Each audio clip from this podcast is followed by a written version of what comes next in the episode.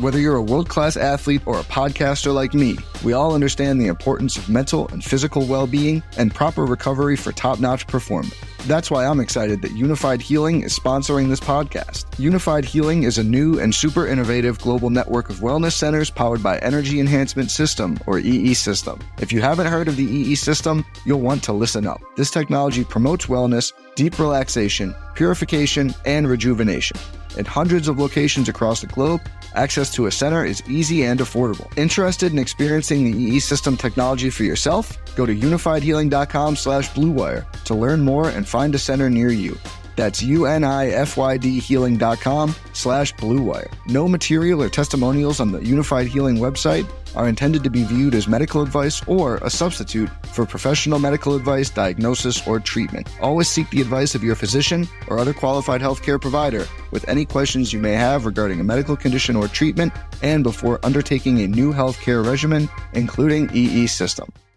This podcast episode is brought to you by Coors Light. These days, everything is go, go, go. It's nonstop hustle all the time. Work, friends, family expect you to be on 24 7. Well, sometimes you just need to reach for a Coors Light because it's made to chill. Coors Light is cold lagered, cold filtered, and cold packaged. It's as crisp and refreshing as the Colorado Rockies. It is literally made to chill. Coors Light is the one I choose when I need to unwind. So when you want to hit reset, reach for the beer that's made to chill. Get Coors Light in the new look delivered straight to your door with Drizly or Instacart. Celebrate responsibly. Coors Brewing Company, Golden, Colorado. Quarterback scoring is changing, and a class of promising young passers will be entering the league next season. We're talking all that and more on RotoViz Radio. What's up, RotoViz?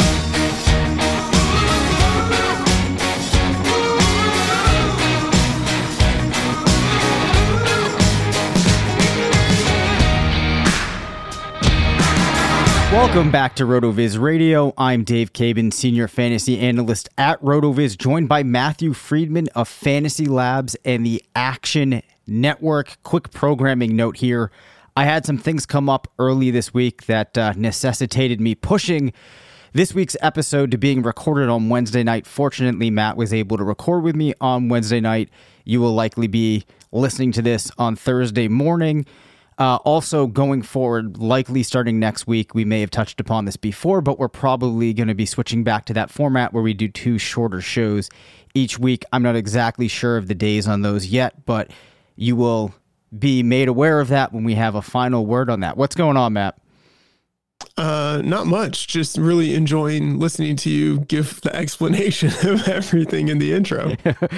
All right. Well, um, I- am glad that you feel that way. Now, you and I were talking about something, and, and before I bring this up, I want to say that I, at the end of the what I would consider like regular season, when most people would have been listening to our fantasy content, took a quick look at the uh, reviews, mainly positive. One review came in a three star they were a little bothered by the fact that uh, over the summer we had taken some different points in time to just talk about things that were unfootball related. So this person didn't want to hear about your coffee consumption, um, other opinions we might have had on things. So I don't know if they're going to like this. But you and I, as we were getting set to record, started talking about television shows, and I asked you if you had seen It's Always Sunny, or if you watch It's Always Sunny in Philadelphia, which you said that you had not, but it was on your list. Yeah, it's I feel like it's sacrilegious for me not to watch that because so many people I respect watch it and love it.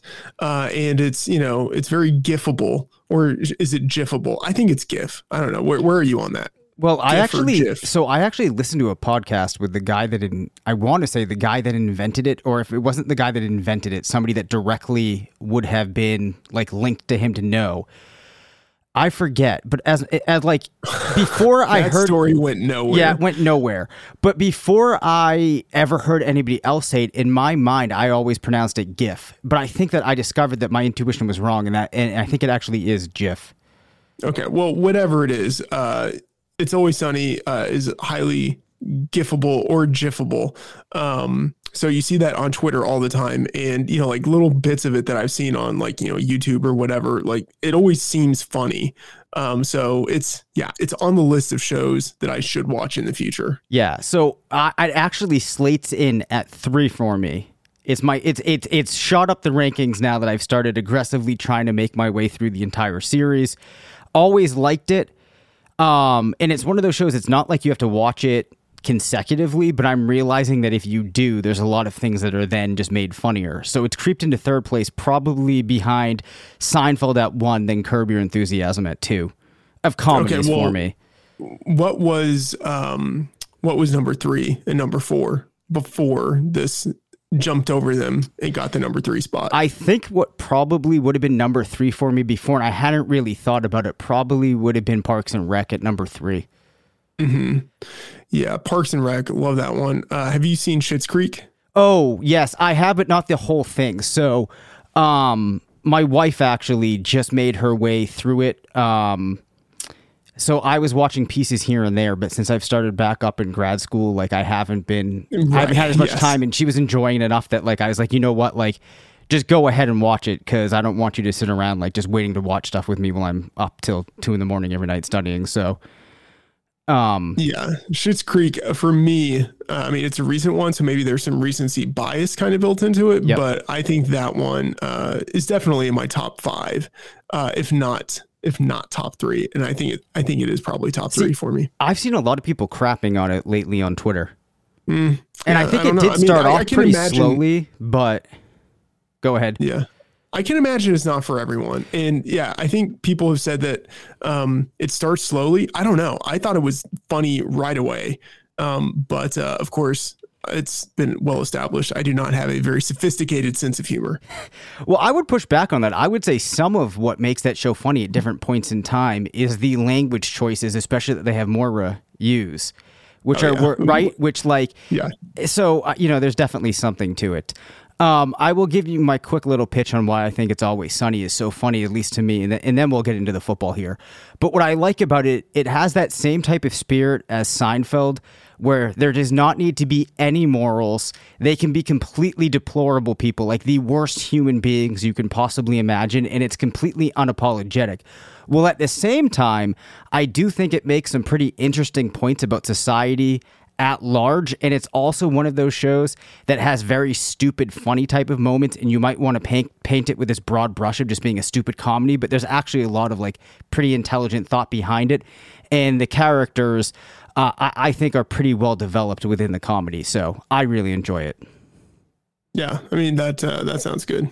all right excellent you want to talk about quarterbacks matt Uh, do I want to? Uh, yeah. I mean, sure. Yeah. Yeah. Let's Okay. All right. So, um, I am now going to talk about some research that I pulled together while I was working on a piece post the regular season here that centered on quarterbacks. And you and listeners might remember that probably towards like week 12, week 13 timeframe, I raised this question of do we need to start thinking about drafting quarterbacks differently because we saw a lot of these young passers like Josh Allen, Deshaun Watson, Kyler Murray, obviously Patrick Mahomes, to some extent Lamar Jackson. We saw these young passers really stepping up into this stratosphere with points where they were making a significant difference for teams that had them and they were separating themselves from the rest of passers. So I actually went back and did some research on this. So I'm going to start listing off some facts, Matt, and then just feel free to interject if you think that there's anything that you want to add. So Okay. Quarterback scoring, as we all know, it exploded in 2020.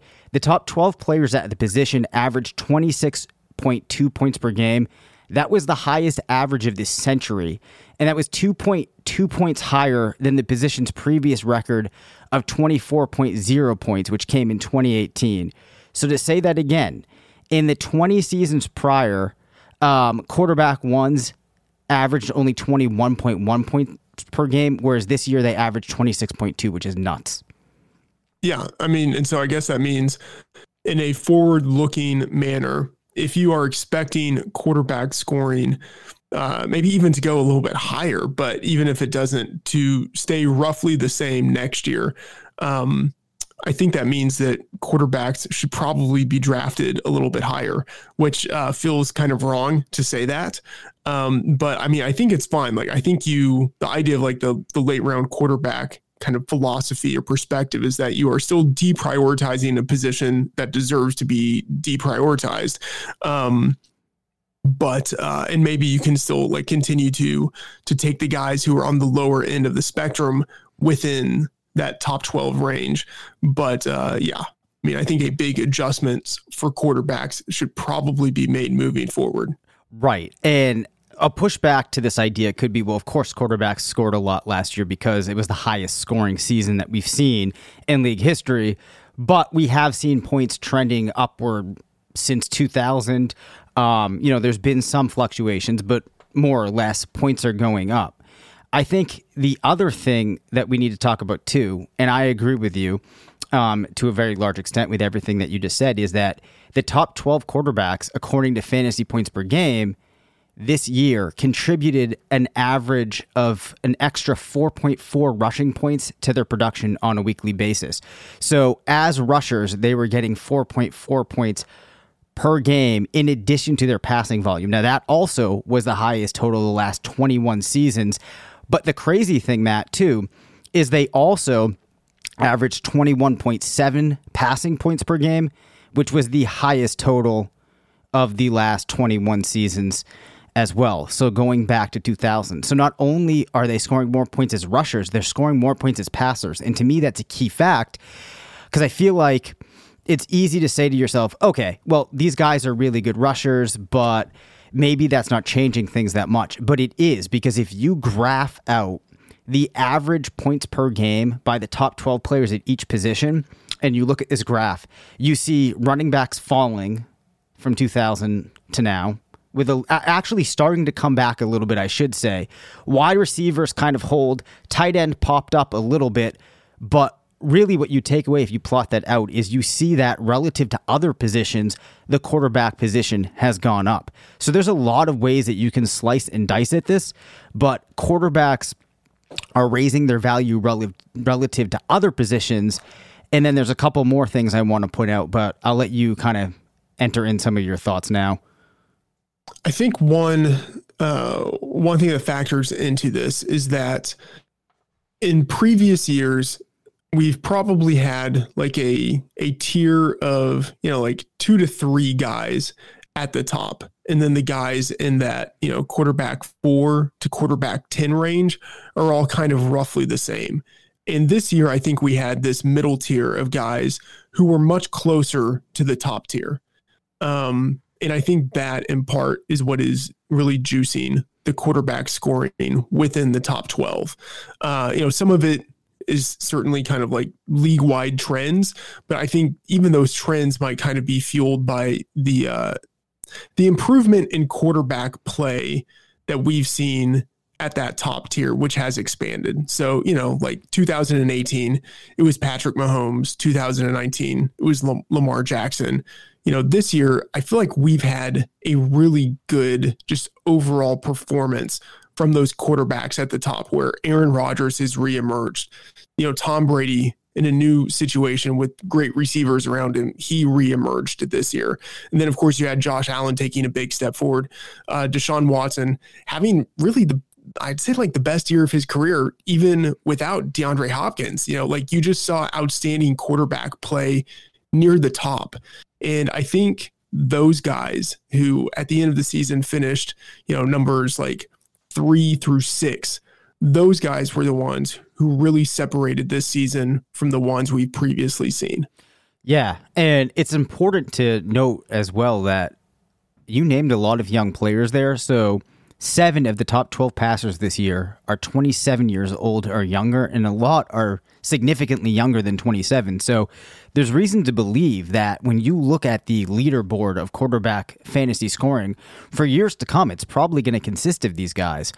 Uh, another interesting way to look at things Tom Brady finished as the quarterback 11. He averaged 23.4 points per game with 2.4 passing touchdowns and 281 yards per game. That accounted for 22.2 of his points per game, but he wasn't able to he- to finish ahead of players like Kyler Murray and Lamar Jackson. Murray averaged only 18.3 passing points and Jackson just 15, but the rushing difference that we saw from them really made up that delta. And then even Aaron Rodgers, um, who had the second highest scoring year of his career, finished behind four of the other passers, and it happened because Rodgers himself averaged only 1.3 uh, passing points. Or sorry, the players ahead of him only averaged 1.3 passing points per game less than him, but 3.9 more rushing points per game. So I think something that people might say to themselves is that, okay, well, big deal. Like we've known that these Konami code quarterbacks are valuable. We know that we should be looking at quarterbacks that are rushing. Like, what are you telling me? Like, I, I know I need to go and find these players. But what I am saying is that as we look forward, it's possible you have five or six of these guys, and they have separated themselves from the pack. And this goes a lot into what you were talking about, Matt. Last year, 10.7 points per game separated the QB1 and the QB12. And more importantly, the difference in points per game between the QB1 and the QB6, when you compare that to the QB13 to QB18, that difference was 7.9 points. In 2012, it was just 5.7. Between 2013 and 2019, it was a difference of just four points per game. So, in addition to quarterbacks changing their value relative to other positions, the top quarterbacks are changing their value as opposed to later round options um, in ways that we haven't seen before. And while I think that late round quarterback still applies, I think that we're in a bit of a different environment now that I feel is going to carry forward than we were when JJ really popularized it and people started to use it. So I think that we're seeing an evolution that we probably need to adapt to. How do we adapt to it? I am not saying that you go out and in round one or round two, you go and draft Patrick Mahomes or whoever you think the QB1 is. But when you get to round six, running backs that you're interested in are gone. There's no real compelling tight ends or wide receivers, or you're feeling pretty good about your team and there's not a single player that you have to go after because you love them or you have a void that you need to fill. Maybe you start thinking about adding one of those quarterbacks then. Yeah, I mean, I can I can definitely see that. I'm probably still going to wait you know, I'm probably still just going to be that donkey that thinks like, okay, um, there's there's a, a Cam Newton esque type of player out there who is uh, somehow going to outperform his ADP significantly and help me win a championship. But uh, I can certainly see the alert, like you know, Mahomes, Murray, Allen, Watson, Jackson, and Dak. You know, assuming Dak comes back healthy, you know, that's a very solid top six. But you know, outside of those guys, you're still going to have Russell Wilson, um, you know, who I think is a, a great like consolation yep. to all of those other guys. You still have Aaron Rodgers. Uh, you still have Justin Herbert, who could take a big step forward in his second season. Um, you know, you still have Ryan Tannehill, who could be super efficient. You still have Matt Ryan, who might have like some of the with Arthur Smith coming over to Atlanta, might have some of the uh, like uber efficiency that uh, we saw in Tennessee's offense, he might have some of that now in Atlanta, and he still has great wide receivers. You know, you could see, you know, potentially, I don't know if I want to get so ahead of myself, but like you could see Taysom Hill. Uh, and we saw what he was able to do as a runner, Taysom Hill as a late round quarterback. That could be really intriguing. So I don't know, maybe Jalen Daniel Jones takes probably, a step forward. I was what was that? I was just going to say too. You can probably toss uh, Jalen Hurts into this group too, with players yeah, like Taysom Hill. Yeah, maybe. Yeah, maybe Jalen Hurts. If you know, hopefully he beats out Carson Wentz. Who, who knows how that plays out? But yep. you know, there are guys outside of the top six that I look at. I'm like, okay, you know what? I would just still rather wait and take those guys later. Okay, that's fair, and I don't think that. um based upon what I said, that I was saying that in terms of like this is what you have to do. Um, yeah. But I definitely yeah. think that the environment has changed enough that it does become a conversation. So I, I, I totally agree. Like I think yeah. it we are now at that point where you can go two ways. Before, like I just thought, like if you do not go late round quarterback, you are probably a fool. But I don't I don't think that's the case anymore. Like right. I think it, it is yep. reasonable not to take Patrick Mahomes, but to take like Dak Prescott, you know, three yep. or four rounds later. I think that's totally reasonable. Right. And I mean a large part of why this is something the idea of going for a quarterback what you would say early now, why this is I think like recapitulated is because in the confines of where we are now, because late round quarterback has become so popular, a drafter taking a quarterback early really can be round five or round six, and we're not talking around one, two, and three like people would have been doing back when you know you and I probably first started playing fantasy. Yeah, agreed. Okay, so um, you talked about the coaching change for Atlanta. I do want to talk about um, coaching changes, but we will probably do that a little bit later next week. I wanted to start talking about prospects. Um, and to finish off today's episode, I want to talk about the 2021 quarterback class, but it is likely a good time for me to remind everybody out there. Before history is written, it's played. Before it's frozen in time, it's fought one shift at a time. Before it's etched in silver, it's carved in ice. What happens next will last forever. The Stanley Cup Final on ABC and ESPN Plus begins Saturday. that listens to the show, if you use the code RV Radio 2021 at checkout on a one year subscription, you will get 10% off of that subscription again by using the code RV Radio 2021. All kinds of coverage is going to be coming out on all of these prospects. We have the prospect box score scout that will give you player comps you can look at. We're going to have a new version of the Combine Explorer I've been looking at that will let you see those athletic measurables. All kinds of coverage.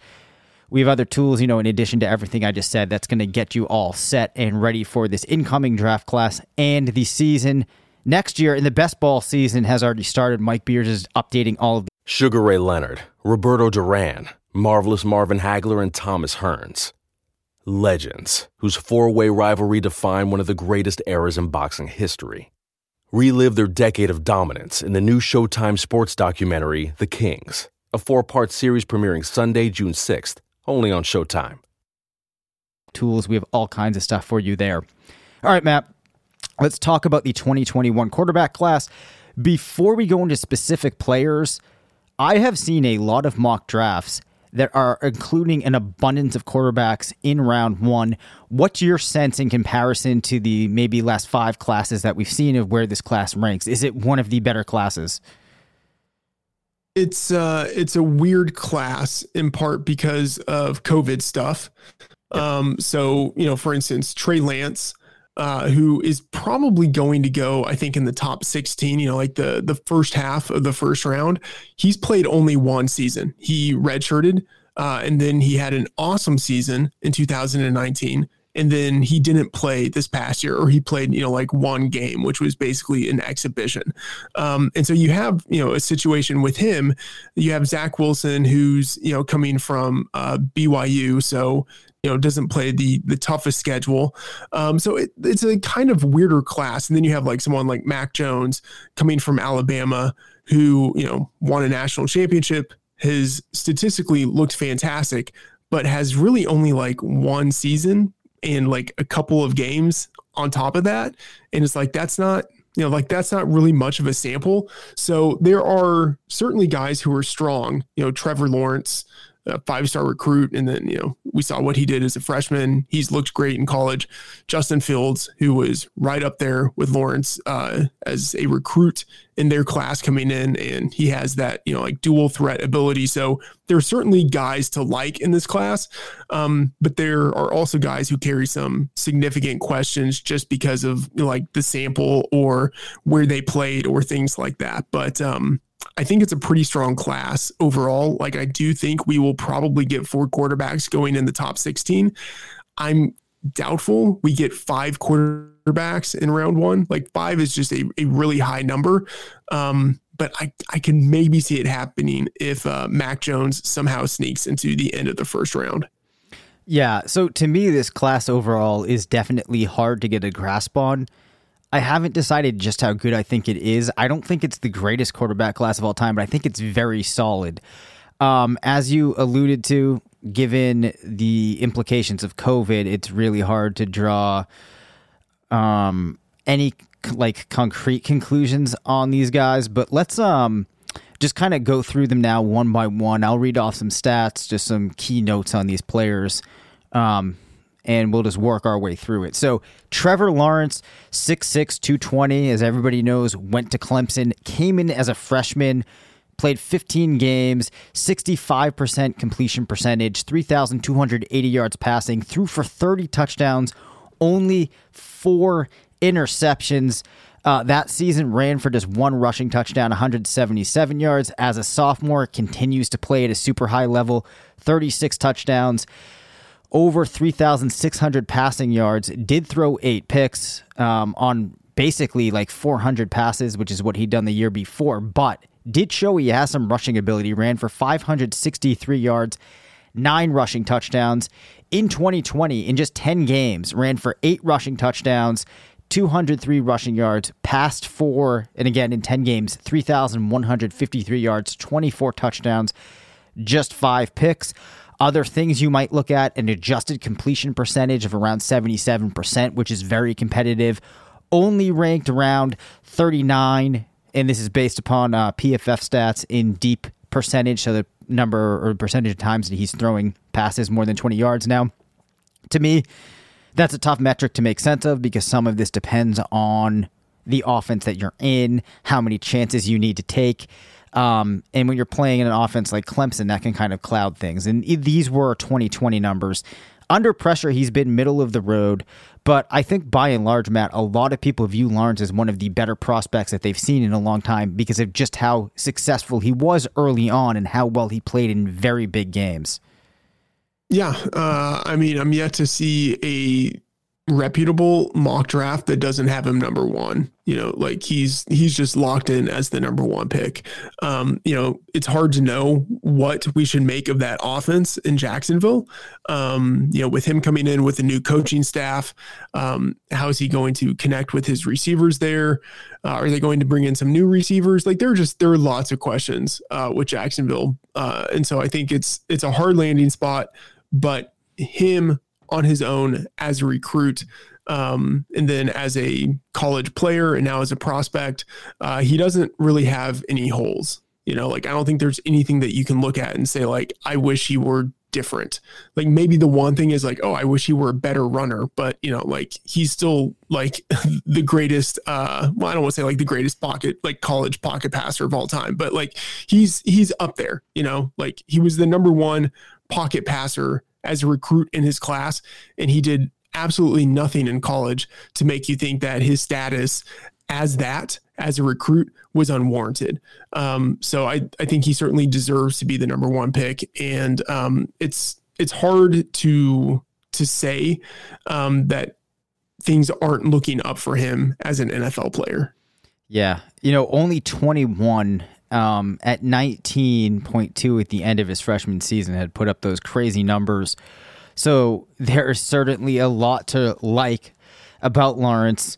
Um, we'll have to see. You know, the, the one thing too, um, he does have some receivers there, right? In Jacksonville. I mean, I think Chark is pretty good. I think Shenault's pretty good. Um, so we'll see what happens.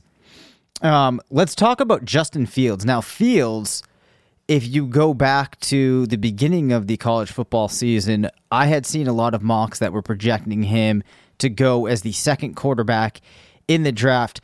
Not all the mocks are reflecting that now. In fact, in some, I've seen him fall back behind Wilson and Lance.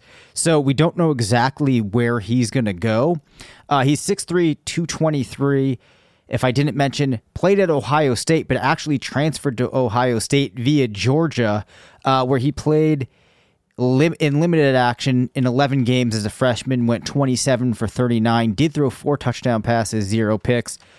Comes into Ohio State in his sophomore season, um, complete 67% of passes, 3,273 yards, 41 touchdowns to just three picks.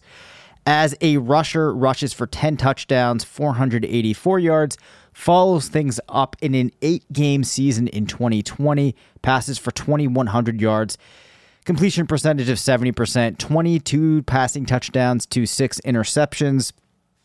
Uh, and then as a rusher, five rushing touchdowns, 383 yards.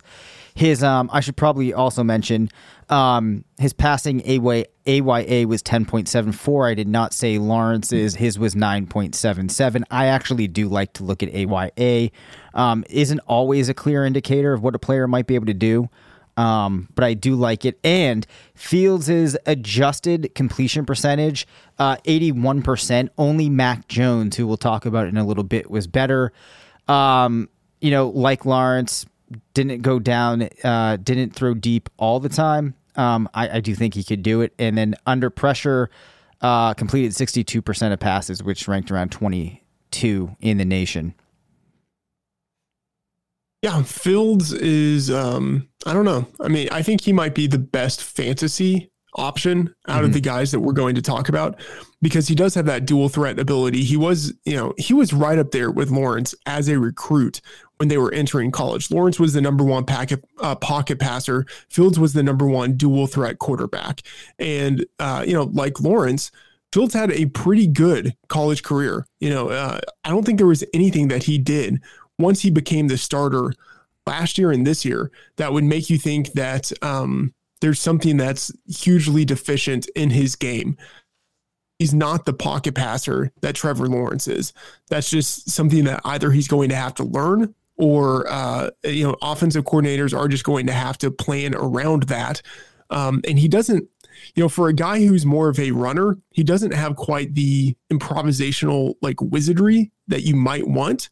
Um, like you know in terms of like being able to scramble out of the pocket and then throw it deep or something like that. That's still not something that's like a strength of his but when he escapes the pocket and takes off like he's he's very good. Like you could clearly see how he becomes you know like a, a konami code top 10 type of fantasy quarterback almost right away just because of his running ability. So um wherever he goes he's someone that i'm definitely going to be looking at yeah, I think that's uh, a really good point, um, especially early on in their careers too. If you're looking for the guy that might be able to make the most immediate fantasy impact, it might be Fields. Zach Wilson, um, out of BYU, 6'3", 210, played in nine games as a freshman. Um, through 182 passes, completed 66%. 1,578 passing yards, just 12 passing touchdowns to three interceptions in his sophomore season um, through 319 passes completed 62% 2381 passing yards just 11 passing touchdowns to 9 passing interceptions. Really low AYA that year of 6.88 then in 2020 completes 73% of passes through 333 times 3651 yards 32 touchdowns to 3 interceptions AYA really jumps up to 12.48. Admittedly, I do not know much about the schemes they were running at BYU and if there was a big shift between 19 and 20. At any rate, though, you know, takes a very nice progression forward there, there to end his career. Unlike Fields and Lawrence, the opening resume not quite as strong. Yeah, I mean, he didn't. Yeah, I mean, certainly in 2019, you could look at the numbers and be like, why why is anyone interested in this guy? Um, but yeah, he did really come on in 2020. Um, I think some of that is a function of of competition. You know, like by and large, BYU wasn't really playing all that many strong opponents. And my my feeling, maybe I'm wrong about this, but my feeling is that in this, you know, like COVID impacted season, it's probably the teams that are a little bit lower down the board uh, that like don't have like the depth and also just kind of don't have like I'd say like the strong kind of like institutional memory of like what happens year to year so that like players come in and they just kind of know what it is that they're doing. Like I think those teams lower down the board would tend to be impacted a little bit more by COVID, especially on defense. And so, you know, when you have BYU playing literally not one team that is in a major conference.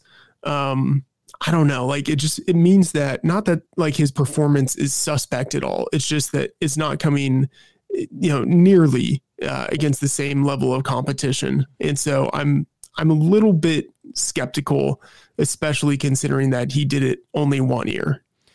Right. And the other thing, too, that you have to throw in there, and, and, it's always a dangerous thing to try to ding players too much for where they're playing.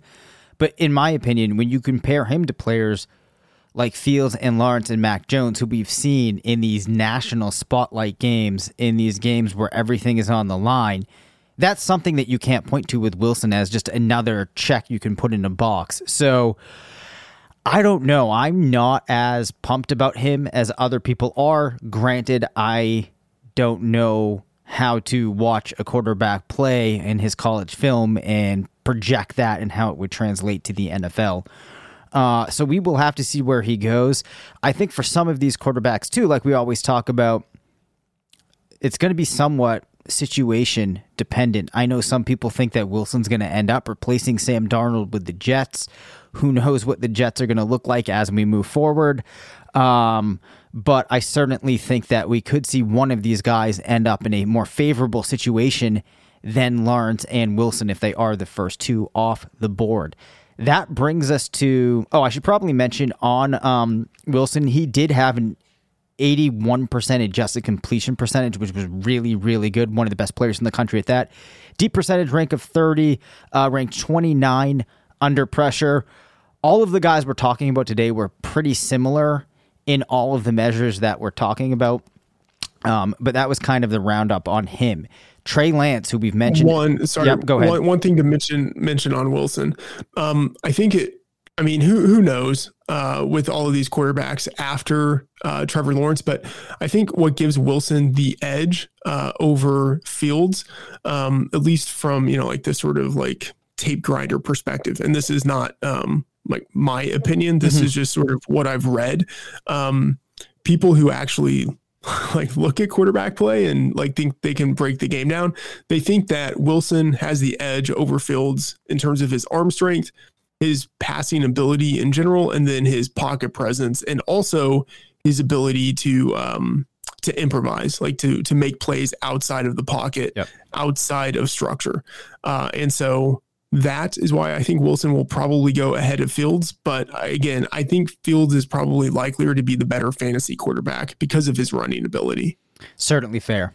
Uh, Trey Lance, 6'3, 224. So he went to North Dakota State, uh, which cloudies things a bit. And as Matt said, he really only played one season. That 2019 season, though, completed 67% of passes on 287 attempts, had 2,786 yards through 28 touchdowns to zero interceptions.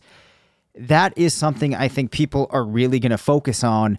And I would say that even if you're playing at a lower level of competition, throwing 28 touchdown passes to zero interceptions is pretty good.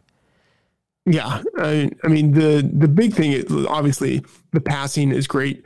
The rushing is what really yes. gets me excited with him. Yes. So 169 attempts in 2019 went for 1,100 yards. That's six and a half yards a carry with 14 touchdowns. Again, you can discount this somewhat based upon the level of competition, but putting up that many yards as a quarterback and that many touchdowns, you have to be doing something right and have some level of skill to achieve that.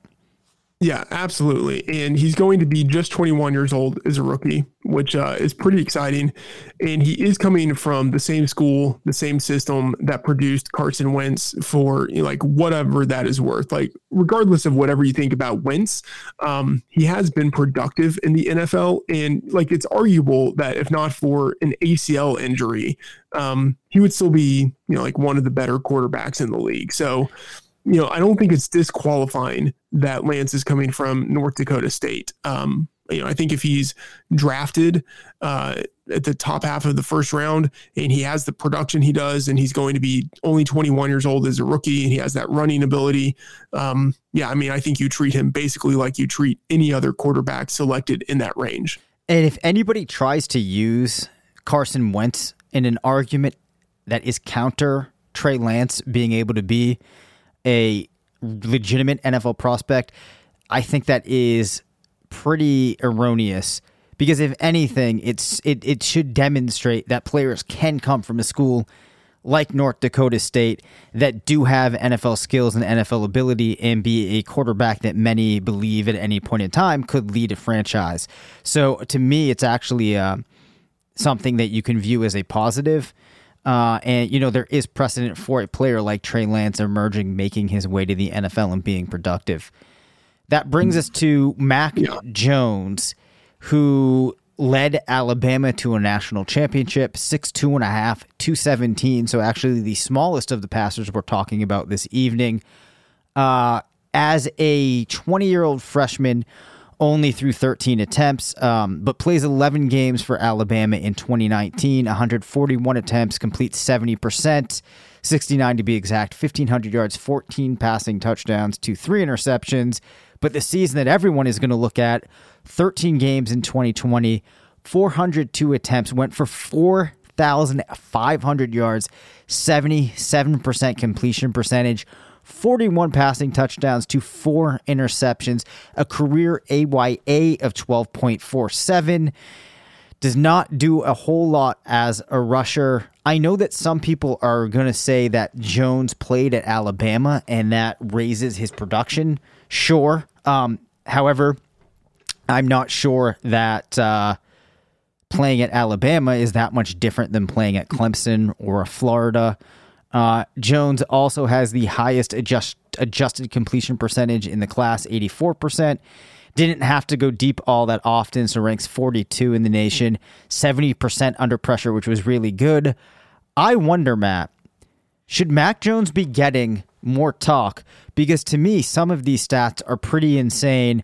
I think he profiles extremely well. And I'm going to say that if he what didn't if he did this at a school other than Alabama and people weren't discrediting it just because of all the NFL receivers he played with, they might be more inclined to view him as a player that could challenge Lawrence or Fields or any of these guys to be the top pick in the class. Now, I do think it's fair if maybe you want to have some questions because not every quarterback is throwing to the ridiculous arsenal of receivers that he had, but I'm actually pretty impressed with Jones. Yeah, the numbers are good. Um, a question would be like, what did you think of AJ McCarron, like back in the day coming out of college? Okay, I guess the difference is I honestly thought that AJ McCarron was kind of like trash coming out of you know like for for the NFL. He did he never looked to me like an NFL passer. Um, I felt the way that things were being conducted back then, and this is going back a long time. And be I did not know as much about football then as I do now. But my take at the time was that a lot of it was really just the system, and I didn't see him doing many things that looked that different.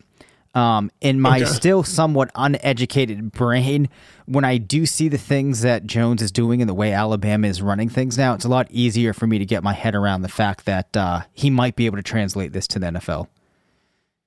Okay. Um, I think that's fair. I still tend to I don't know. I still kind of imagine that Mac Jones is basically AJ McCarron. And okay. that might be unfair to Mac Jones. Um, but uh, you know, like Mac Jones did have better receivers than McCarron had. Um, the one thing he has going for him is that he was more efficient uh, as a passer. So McCarron's best season was 10.8 adjusted yards per attempt. Um, whereas you know Mac Jones, you know, blows that away this year with 12.8. Um, but I don't know if there's really a massive difference between Jones and McCarron. Um, they're both net negatives as runners. Um, what McCarron had going for him is that he had like three years, three years as a starter. Um, you know, Mac Jones is basically like 1.3 years as a starter. Um, like McCarron, he doesn't really have a strong arm.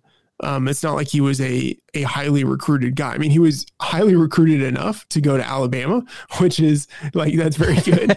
um, but uh, you know, it's not like he was a a four or five star recruit. I believe he was a, a three star recruit, and um, I mean, he doesn't have like great size, doesn't have good arm strength. It's just like what is like what is there about him as a player that really distinguishes him and it's probably that he's smart and that he has these great numbers But if the numbers you can, I don't want to say excuse away, but you can explain by not just the receivers around him, but like all of the other NFL talent around him, like all of the, the, the offensive linemen, like the running backs, just everybody on that team is a future NFL player.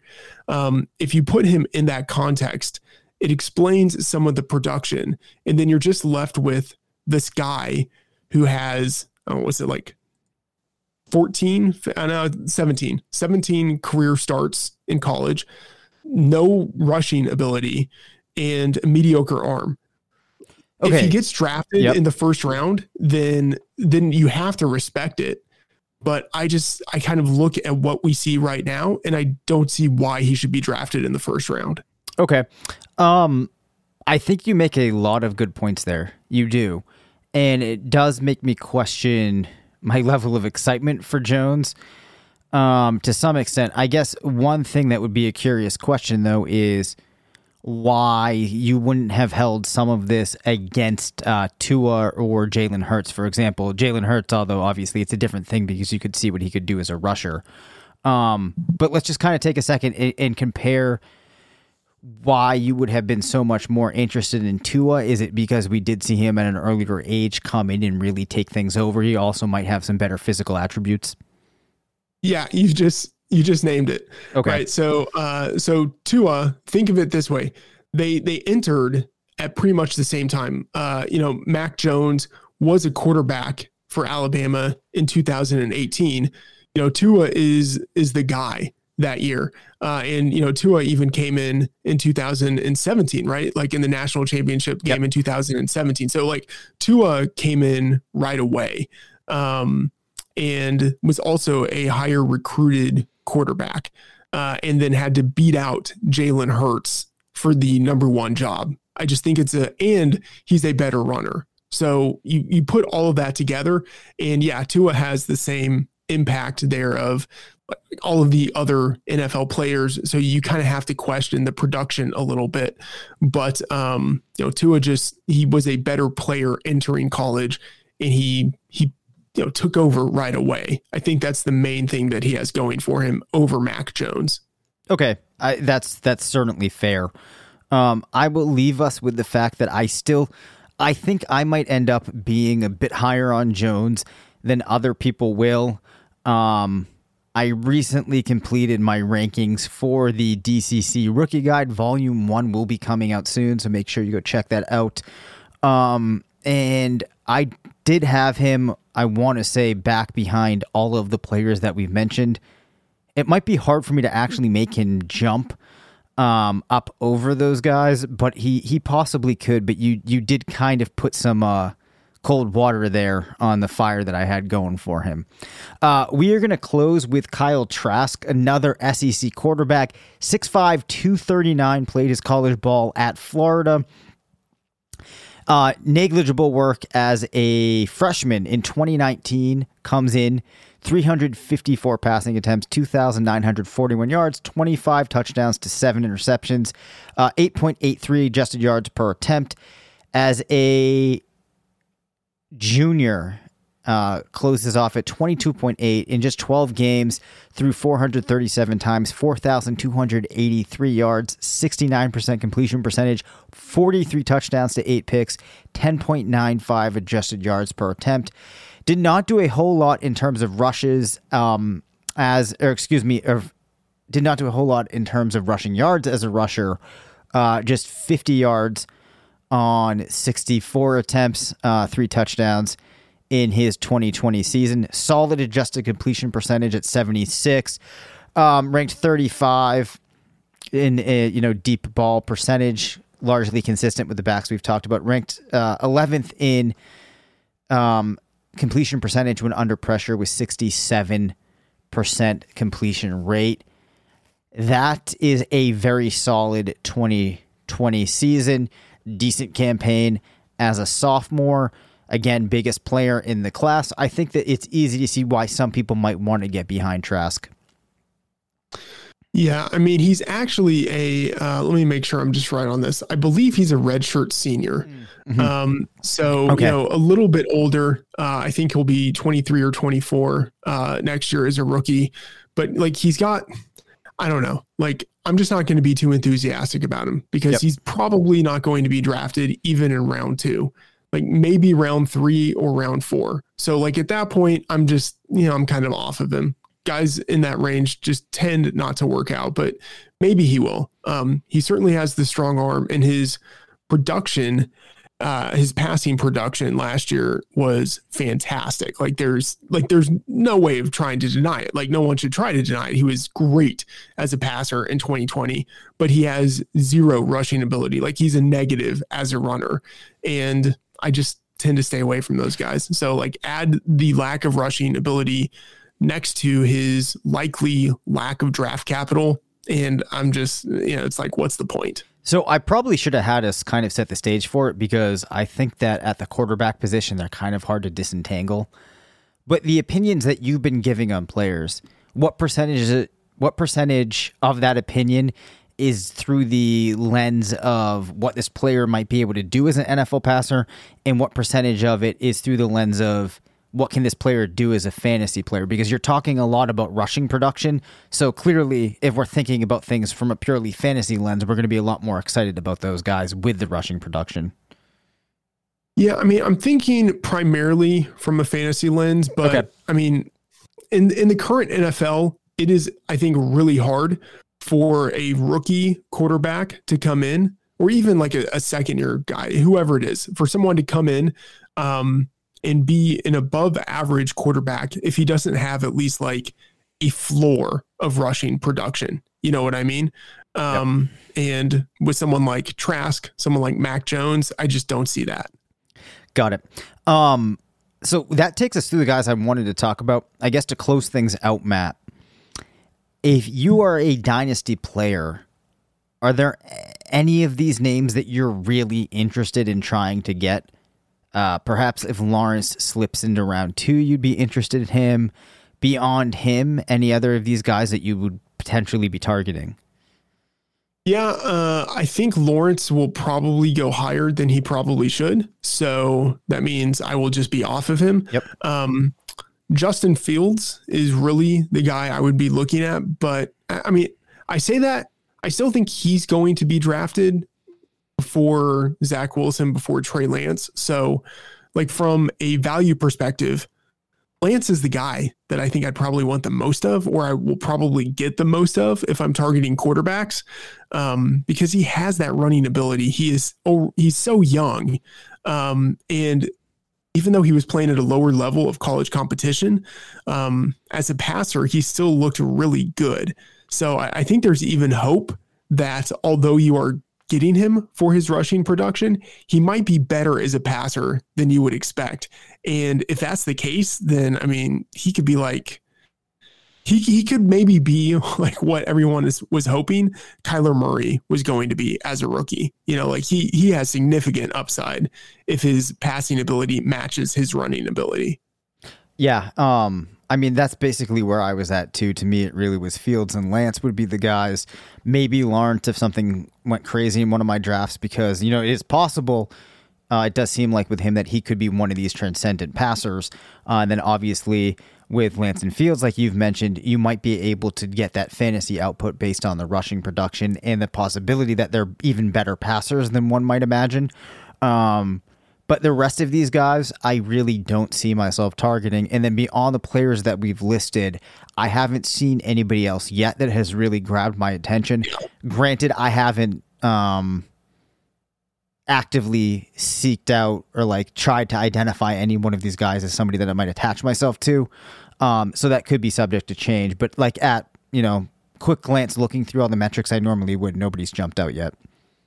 here's here's a random question um and i'm i'm asking sort of like with a, a point in mind but like Yep. do you okay i'll i'll try to think about how to phrase this oh anyway okay so i think it's i i just i butchered all that but That's i fine. think it's easier to project uh with the quarterbacks going from college to the NFL to project their rushing ability and their rushing production than their passing ability in production. Like, you know, I can think that Trevor Lawrence is a really good passer and he might get in the NFL and just totally suck. And, you know, like there might be a situation where I think a guy isn't that good of a passer and he turns out to be really good. Like there's just it seems like a a wide range of outcomes for passing. And I think it's it's pretty hard to evaluate quarterbacks in general, passing in particular. But I think it's much easier to project if a guy is a really good runner in college, that he's likely to be a pretty good runner in the NFL, which is why I tend to focus more on the running because it's something that is a little more certain, a little more projectable. And then it just so happens, I think it's also like the thing that probably matters the most in terms of fantasy, at least. That's really well said. Um, and that makes a bunch of sense, everything you just said, especially when you think about trying to project what a, a, quarterback's passing output will be like. There's a bunch of factors that go into that too. A lot of those outside of their control. Uh, does he get into a scheme that fits what he's going to be able to do? Is he going to be able to pick up that scheme, understand NFL coverages, different things that defenses will be doing? Does he have the supporting cast? Uh, are the coaches there the right ones for him? Do they know what they're doing? Whereas the rushing, a lot of that I think is going to go back to the ability that they have athletically, then to be creative, improvise, have some natural instincts. There's there's just less going on there, so it makes a lot of sense. The interesting thing I think about Matt is as we see more success about these young passers that are athletic, that are making things happen with their feet, how quickly does the league adjust for this? And we get to a point now where a player like Justin Fields is going to be getting in the conversation and sustaining himself in that conversation at the top of the board just based upon the rushing ability. Um, I, think that's going to be really interesting to see. Um, which maybe that does create a situation where teams are already on this kind of bandwagon and they are going to be going after Fields and Lance pretty early. We will have to see. Uh, but I would be shocked, right? Let's let's take one second here to stop. It would be absolutely shocking if Lawrence doesn't go one overall. Like you said, you've seen that in every mock. You think there's any chance he doesn't? Yeah, I mean, there's always a chance, but I think it has more to do with like if there's something freaky that happens, you know, like he suffers some sort of injury or I don't know, like some like horrible news comes out about him, like whatever it is. I think it would have something to do with like his like off the field stuff or just something random that happens to him instead of like we just analyzed this guy and we decided he's not the number one pick or we're going with this other player. Right. All right. Um mm, if Wilson doesn't well out eh, all right, the number 2 pick who has the best uh, like well, I'm trying to think of a good way to phrase this question, but the mocks I've seen now, I'm mainly seeing Wilson. But who do you think the number two pick to the Jets is? Let's just do it like that. And if you really don't have a compelling answer, just say it. Yeah. Um, I right now I have mocked um, Zach Wilson to the Jets. Um, I'm like the sharper mockers who are putting things out at this time of the year. They are leaning more towards Wilson over Fields. Um, I'm looking at the the prop market, which isn't exactly like so the the props for number one overall pick, and those are really the only props that I'm seeing out there. They have Fields ahead of Wilson. Um, hmm that's not to say that you know if they put out something for the number two pick, Fields would be ahead of Wilson, but he probably would be. So I'm kind of going against the consensus of the market here, but you know whatever. I like I don't care. It's it's so early, but right now I I do think that Wilson probably has the edge, but that's based just on two things. One, what I'm seeing in mock drafts, and then to uh, what I am seeing in uh, you know like whatever preliminary uh, prospect profiles are out there. Uh, I think the NFL will probably prefer someone who's more of a pocket passer, and that's what Wilson is in comparison to Fields. Definitely. Um, one name actually that I just remembered that I was going to mention um, if people wanted to look into some of these quarterbacks too that might have more rushing potential, more athletic quarterbacks, would be Kellen Mond, the quarterback from Texas A&M. Um, played four years, was involved heavily um, in his final three years. Did see some work as a freshman. Um, career passing yards 9,578, 71 passing touchdowns to 27 interceptions, rushed for 22 touchdowns, and over 1,600 yards in his career. Um, unless you have any thoughts on uh, Mond, we can probably shut things down. No, Mond's definitely up there. And then I'd say one more guy is also uh, Sam Ehlinger Oh, uh, right. from Texas. Yep. Yeah, he you know he had uh, good passing stats and also some good running stats too. Nice. All right. So, my plan is that next week we will start talking about running backs and wide receivers in this class. Once we get through talking about the prospects, maybe we will pop back to looking um, at just some of the veterans from a redraft dynasty perspective, kind of the way that we did with the 2020 uh, rookie running backs and wide receivers. But I did want to start popping into prospects because before we know it, um, we are going to be looking at pro days, getting even closer to the draft and all that. So I wanted to make sure that everybody at least had somewhat of an idea of what these classes are going to look like. That Dave, that sound that sounds interesting, but uh, there is the Super Bowl next week. I don't I don't know if you. Oh my gosh. that. Okay, yeah, yeah, yeah, you're right. We should probably talk about that quickly, huh?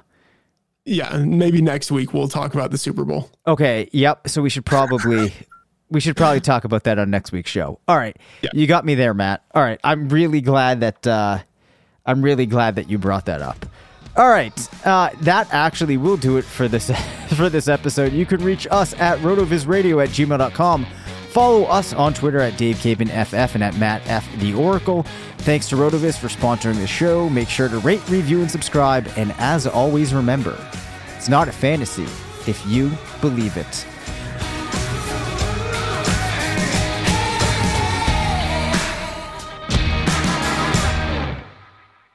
Sugar Ray Leonard, Roberto Duran, Marvelous Marvin Hagler, and Thomas Hearns.